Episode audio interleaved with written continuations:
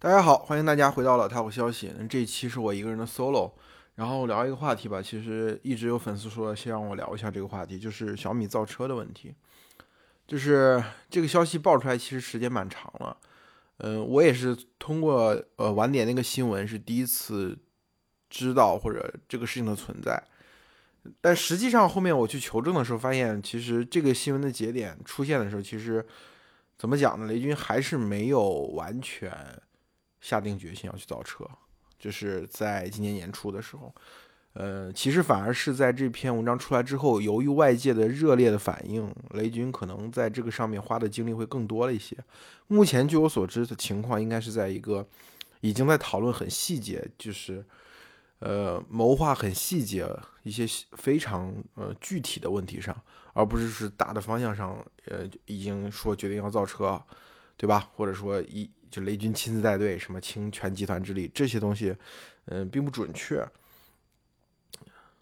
雷军考虑造车这个问题，首先从大的方向来说是一定会做的。这个王兴当年的判断还是比较准确吧？王兴应该是去年还是前年，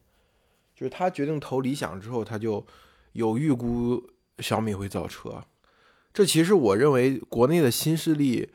呃，这三家小鹏、理想、蔚来可能都有预期。虽然比如说在蔚来和小鹏可能在早期都拿了雷军的钱嘛，而且像小鹏可能一开始跟嗯小米之间的合作，呃更紧密一些吧。他们早期的开发什么的，有有一些技术上面也得到了小米的帮助吧。雷军对于造车这个事情的兴趣其实还挺大的，就雷军。嗯，之所以到现在才动手，我觉得很重要的一个原因就是，因为手机的主战场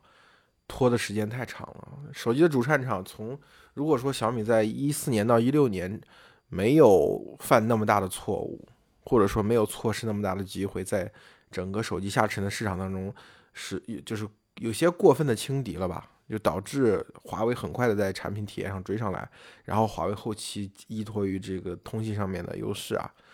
还有一些更，就是集团层面，就作为一个呃二十多年、三十年的公司，跟小米一个初创公司之间，它它在组织管理、技术储备的各方面具有的各种这种优势。然后 OPPO、vivo 呢，就是作为这么多年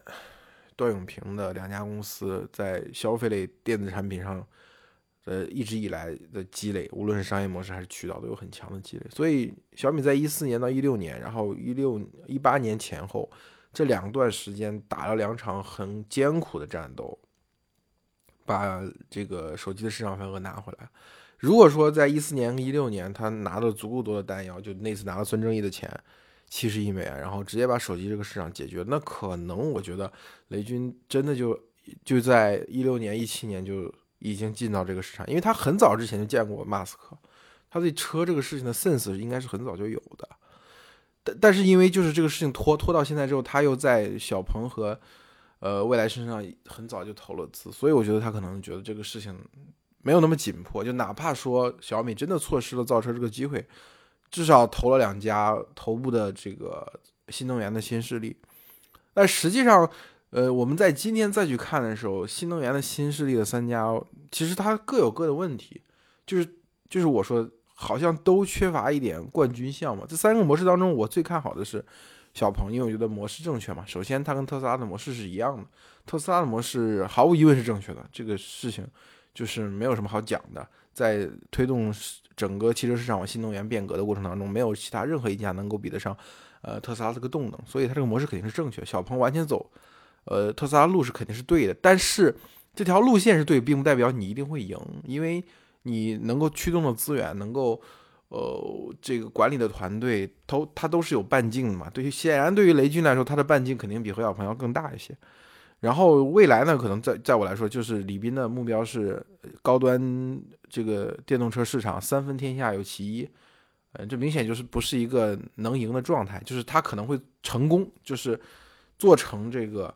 呃，一个很不错的品牌，但是就是如果是新能源汽车、电动车市场会像其他互联网产品或者消费类数电子产品一样，是这种最后非常残酷的红海竞争的话，那你哪怕做成这样一个品牌，最后你还是某种程度上市场很受限，或者说被迫和那些市场更大的品牌企业供应链之间达成某种合作协议吧。而且汽车这个行业明显是具有，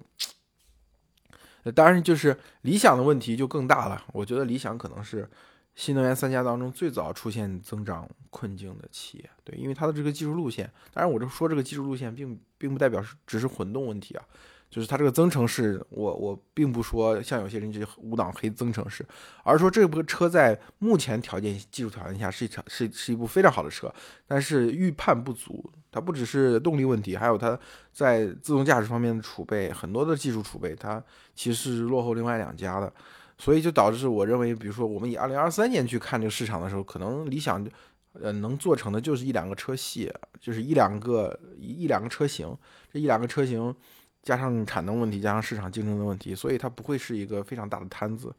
所以它是我认为它是能够最早遇到这个这个销量瓶颈的。而未来相对来说，现在已经占据了比较优势的身位，至少这些年这几年它的日子会相对来说比较好过。然后小鹏呢，就是这几年不会好过，但是如果说这个坎儿过去的话，对于小鹏来说是很好的。所以我估计站在雷军的角度看这三家的时候，肯定都觉得这不是所谓的。解决方案就是有一种终局思维嘛，就像雷军当年去推演手机市场也是一样的。呃，那他看这汽车市场，他一定要看三年后、五年后甚至十年后，这是一点。所以说，基于这样一个逻辑的话，小米进入这个领域现在仍然是有机会的。对，所以说我觉得雷军进入这个行业是没有问题的。第二，我们首先呃接着刚才的话说，就是雷军去就是小米可能造车这个新闻发布了之后，其实雷军。用了更多的精力在汽车这个事情上，那他可可能不是雷军主动的，我觉得应该可能是被动的。就是这个被动来源于什么？就是呃，雷军一说要造车，就是不是雷军说要造，就是市场传闻雷军要造车，这就导致整个汽车行业排着队去见雷军。然后这是我听到的消息，是排着队去见雷军，然后都希望雷军能够和自己合作，然后所以雷军就花了很多时间在汽车领域吧。所以最后。呃，有最近有新闻说说四月份就可能要立项，六月份就可能要大搞，但是这个消息我觉得可能没有那么确实吧。嗯，在想明白这个问题上，我觉得雷军跟老周他们这一代企业家都是做事情一定要想的特别明白的，不可能说没有想明白，我先搞一支队伍出去把这个事情先做了。对吧？或者说我同时放三四个项目搞赛马机制，这明显也不是小米的资源。就小米可能在做其他产品上可以这么尝试一下搞赛马机制，先放几支队伍去试一试。但是做汽车这个行业超级重资产，所以说它不太可能。所以我我我的判断是，嗯，小米目前还是在所谓的这个研究阶段，就是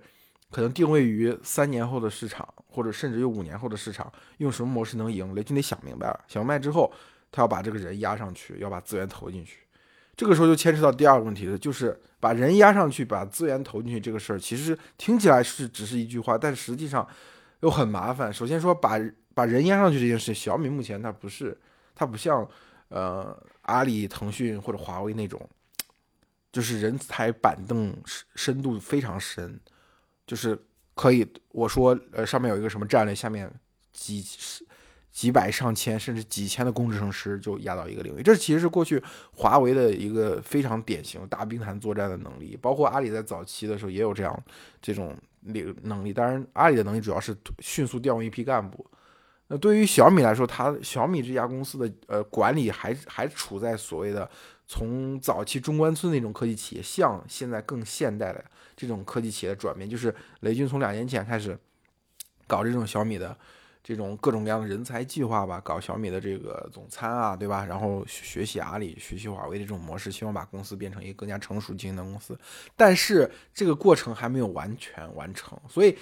造车这个事情，它是一个市场比造手机这个市场还要更大的市场，它驱动的资源要比这个要更复杂。所以说，做手机尚且补课了这么多年，而这个时候你要做。汽车，你要压上一支队伍，这个人从哪儿来？首先就是一个很大的问题。当年小米为凑齐他最早的那个 panel，就是他最早那个创业团队，从摩托罗拉找人，从连这个微软亚洲院研究院找人，这个时间其实是蛮长的，对吧？现在你突你突然决定要做这个领域的时候，你这个人都没法找，更何况从小米内部，现在还有一个问题，就是说，就是小米的股价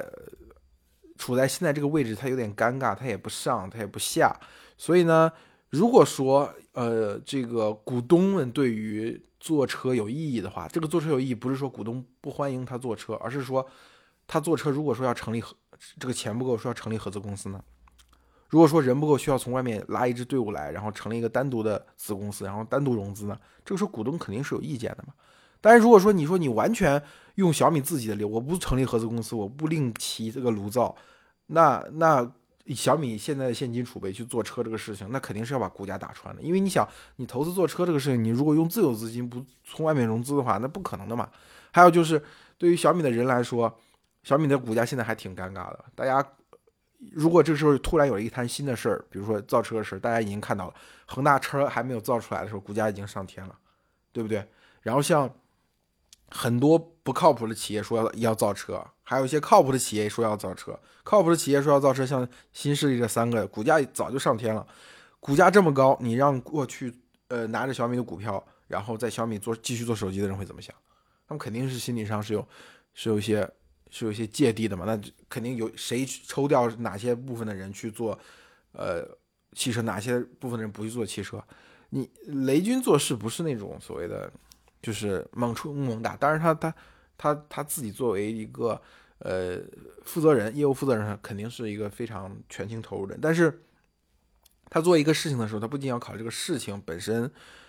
还要考虑这个事情做成的漂亮不漂亮，还要考虑跟人之间的关系，这就是所谓六零后这些企业家们都有普遍这种所谓大哥情节嘛。他作为江江湖上这个辈分比较高的带头大哥，他不可能说，呃，把内部搞得这个很紧张，或者大家普遍有怨言什么，所以他一定除了把这个事情做成之外，他要把这个事情做得漂亮。所以从内部，我刚才说这个问题其实就蛮难的。从外部来讲，就是说造车这个事情，毫无疑问，今天我们再去讲造车东西，对于小米来说是天时地利人和。这是从好处来讲，从不好处来讲，就是这天时地利人和都是要付出巨大的管理成本和沟通的成本的。你比如说跟政府沟通，我们目前来看，小米如果造车的话，政府这块肯定是选择北京吧，因为比如说像上海啊、像合肥啊，对吧？像广东啊这些地方，基本上都有了这个新能源的新势力这样的公司，或者像甚至像上海有特斯拉这样的，呃呃这样的很大的一家公司在本在这个上海。落户那北京看来看去，北汽新能源现在就基本上已经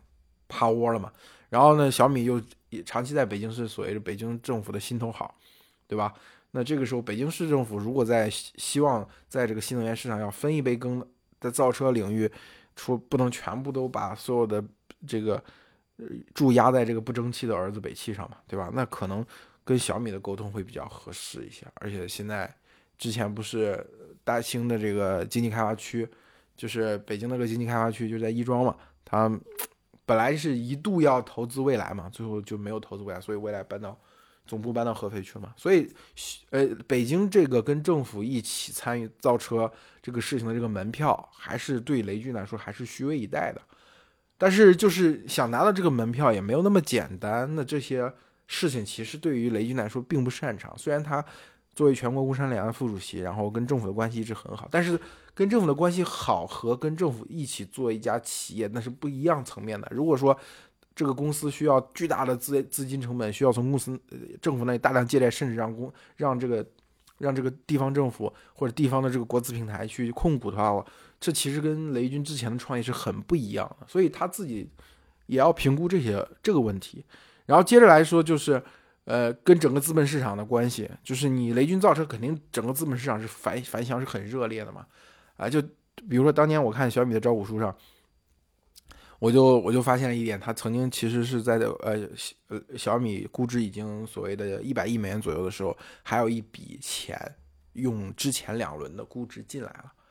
这个我到到。最后从公开资料也查不出来这笔钱到底是谁给的，就是相当于雷军已经把小米做起来了，然后但是有一个用友情价格让一个可能是关系很好的人入股了，所以这个关系其实也很难处理。如果现在对这个呃，应该是去年吧，我记得好像说是高瓴好像也投了一点小米吧，然后反正现在小米处在这个位置，就是如果你一旦宣布造车，那肯定是。各种资金都想进来分一杯羹。那对于雷军来说，他是一个又是一个江湖大哥或者这种老好人的形象，他想平衡这些关系，其实也是蛮蛮难的一件事情，对不对？就是我们说天时地利人和，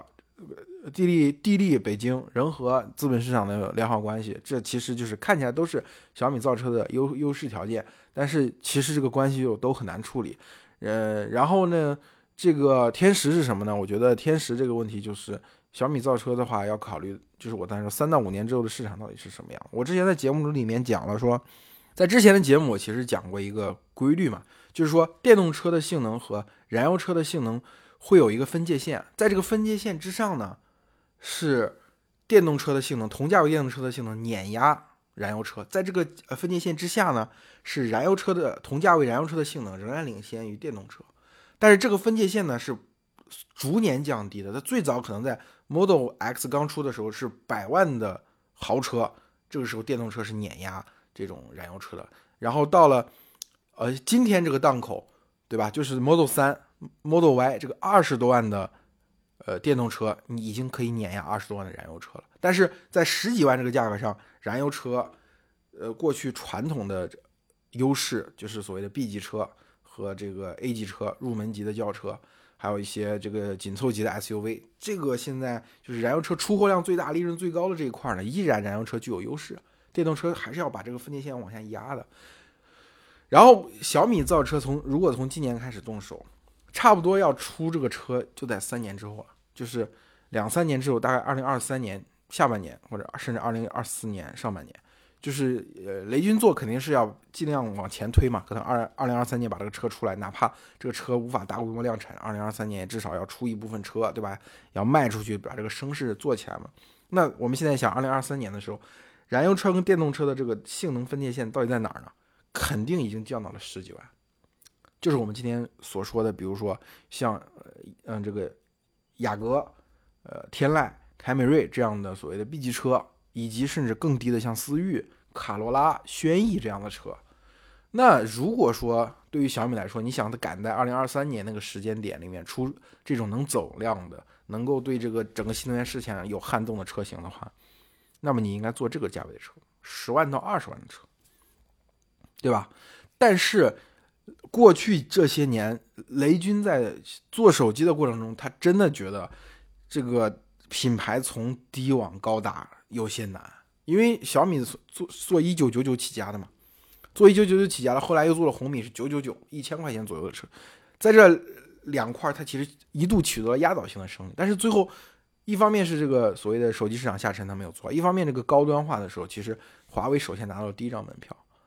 对吧？华为过去在政企客户当中那个那个品牌形象在，所以做高端比小米相对来说比较容易。所以小米从二零一六年做高端，一做一路做做到今年才算有点眉目。这么长时间，其实做高端从从中端往高端突破的过程当中，小米是非常痛苦的。所以我觉得雷军现在他可能顾虑的就是，如果说虽然从这个电动车普及取代燃油车的规律上来讲，你。现在去判断二零二三年的市场，应该把注压在这个所谓的十万到二十万的这个车型当中，就是比如说小鹏 P 五、特斯拉的 Model Two，对吧？这这个车型跟他们进行直面竞争。但是出于过去他做手机的经验看，如果是他可更有可能选择的是一个从高端往低端打的这样一个路，这可能会相对来说比较顺一些。所以在这个问题上，可能。又又出现一个很纠结的状态，就是到底要要要怎么做？所以我觉得，就目前来说，我刚才说天时地利人和这三方面，你看起来小米小米应该全部都齐聚，它都有条件。但是你细细细的拆分天时地利人和，其实小米都面临着非常纠结的状态，非常多的选择，它不是一个。可以简单处理的事情，但是但是这是我要提我提醒大家，就是我们再回头去揣测一下，嗯，雷军做新能源车，他到底从更大的方面是如何评估的？我之前不是发了条微博嘛，我说我是雷学十级，就是那个呃晚点爆出来小米要造车，说雷军要亲自带队的时候，我我写了一条微博，我说，嗯，因为我不是我写了条微博，我就扒出我之前发了一条微博，我说雷军看。这个自己投资的小鹏未来股价已经这么高，其实心里可能会有一些不是滋味。这是我自己揣测的，这个不是滋味，就是这是自己的小弟坐车这么简单一个事情，也没有什么看起来也没有那么难，三四年、四年、四三年时间、四年时间，做到几百亿美元。然后小米自己呢，创业这就已经十十几年了，然后一路苦战，也就几百亿美元。当时的股价还没有涨回一千亿美元嘛，现在又回到几百亿美元。所以他看这个是是有点不是滋味的，可能又要爆变了。我当时是其实是半调侃的去写了这条微博，然后所以我等到小这个晚点报小米要造车，雷军亲自带队的时候，又把这个微博翻出来，我说我是雷学十级，提前就预判到了。虽然这个微博本身有调侃的成分，但是我觉得从动机上揣测雷军，雷雷军对这个车最早产生兴趣，肯定是源自于这个，就是说他觉得这个这个为什么小米做呃。手机这个事情其实已经积累了非常多的经验，然后踩了非常多的坑，然后这个市场，嗯，影响力也很大，的话题度也很高，然后到最最后到资本市场反映出来，就是自己投资的两家企业加到一起的市值已经超过了小米，已经做了这么多年的企业，他可能会有些困惑，所以我觉得他可能对这个事情会感兴趣。雷军做事就是我说的，你雷军不是一个新手，他不是一个像。比如说像理想吧，理想来做理想汽车，某某种程度上是他前面的连续创业做汽车之家，他丧失了汽车之家的所谓的这种控制权吧，他可能需要另外一个创业再去证明一次自己，对吧？对于小鹏来说，可能就是从阿里出来套现之后那种那种像游魂一样的状态，自己也不知道去干嘛。他最近小鹏不也是接受了采访嘛？李斌也是，李斌其实是想通过出行这个领域里面跻身一线大佬嘛。就是李斌之前做易车，首先就本身就不是行业第一，行业第一是汽车之家嘛，对吧？后面他他去搞了一个矩阵出来，就是跟出行相关的各个领域他都投了。他其实比较像雷军早期在做那个卓越亚马逊时候那个状态，就是一次创业的呃做公司的这个挫折吧，是希望通过另外用投资这种方式啊，或者用更多的杠杆去能够把这个追回来，因为当时雷军。在零三年到零八年这段时间，其实并不并不是很开心，对吧？然后在金山的时候，反正任务也比较重，然后对手也很强。呃，他们从做呃金山从做软件开始是这个中国整个中关村科技行业的执牛耳者，但是后面这些腾讯这些公司、盛大这些公司做游戏、做即时通讯啊、做互联网就很快起来了。所以雷军其实是那个时候是有些困惑的。他他今天的困惑再投射过来。就是说，雷军已经成功过两次，而且这两次在中国的科技史上都有其应有地位。而且雷军在这两次创业当中，其实都带出来一个，其实不只是一个团队，就是带出来一个所谓的梯队。这个梯队未必是在他的公司内部的，就是整个科技行业他是领头羊，对吧？然后后面这些这些人都是在他的阴影下学习他也好，哪怕跟他对手也好，但是他已经制定了这个行业的规则，对吧？已经变成这个行业的一个标杆。他第一次做软件互联网，对吧？第二次做小米手机。你今天哪怕有人说后面说这个华为后来居上了，或者说 OPPO、vivo 也是强劲对手，但是这个市场一开始是由小小米定义的。所以对于雷军来说，他做第三件事的时候，他是要还是要他回到自己的历史定位上来讲，他不能说我只是为了一次创业。那如果只是为一次创业，雷军根本没有没有没有必要亲力亲为。他已经投了未来，他已经投了小鹏啊，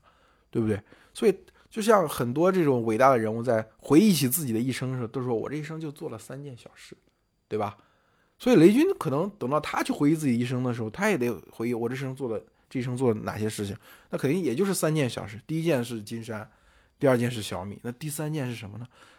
这个事情肯定就是你你环顾四周，未来的十年，真正意义上就是小就是雷军能做的跟科技相关的这些东西里面，唯一可以称得上是十年机会的。就是汽车了，所以说对于雷军来说，他做这个车，他必须考虑的就是长达十年这个周期的事情，他要考虑的就是终局，他要考虑就是自己的所谓的历史定位，所以这个事情不可能很仓促了，就是就是像比如说像 Clubhouse 火了，对吧？国内很多企业都搞一个团队去做 Clubhouse，万一这事儿成呢？成了就好了。雷军不可能这么想，他已经不是。那个阶段的创业者，他也不是那个阶段的公司了，对不对？他他一定会用一种方式去做，一种 all in 的方式去做。但是因为小米现在已经这么大了，这个 all in 的方式又要妥善处理好。我刚才说这个天时地利人和的关系，雷军是小米公司的董事长，雷军是雷军，是投资行业非常举足轻重的人物。然后雷军又是全国工商联副主席。就这么多重的身份，其实，在你，在你没有得到这些东西之前，它对你像是一种礼物，像是一种荣耀；但是你得到这些所有东西之后，它可能对你变相的反而是像是一种枷锁了。所以，在这个阶段去评论小米造车，我觉得真的就是你很难说准，因为你可能未必是你没有说准，而是。你其实一开始说准了，但是后面在雷军和小米在评估这件事情当中，他又逐渐转了一个方向，对吧？今天的消息还有说是说是让王川出来带队去做这个小米汽车，当然这也很有可能啊，因为王川做这么长时间这个大屏设备和 IoT 设备，那他这块基础积累很多。那小米目前来说看起来在造车领域，它最大的牌就是怎么去整合这些车内的 IoT 设备、智能设备，把这个。车作为一个数据的这 data hub 这样的一个呃一个工序给做出来，它毕竟在智能驾驶这方面，它不可能马上就追上去嘛。在整车的这个制造工艺上，它也不可能有很多的这个积累，它只可能说作为处理数据的中心，作为这个 IoT 设备整合，它有一定的优势。那有王川去做这个事情，真的是非常合适。但是很有可能到两个月后、三个月后，我们真正去看到的是，又不是王川，可是另外一个人。他他其实也不意味着目前这些传闻的版本是假新闻什么的，对吧？只只是说，我说我我的一个判断就是，雷军造车、小米造车的事情一定会非常纠结。这个纠结就导致在未来的半年时间，大家可以看到各种各样版本的新闻，可能很多个方案推倒重来，很多个很多个合作伙伴传出来了，后来又没有了，没有消息了。所以对我我的预估大概是这样的。所以小米造车的事情真的是一，我觉得是一出好戏吧，它能够。折射或者投射出非常多的东西出来，大家就且看吧，好吧。这期絮絮叨叨讲了这么多，就是听起来我讲了很多东西，实际上其实真的没有什么特别的信息量，因为有的信息量我也不能说，但是就是市场上传闻的有很多信息，大家都是其实是雷同的。那我们这期就讲到这里，谢谢大家。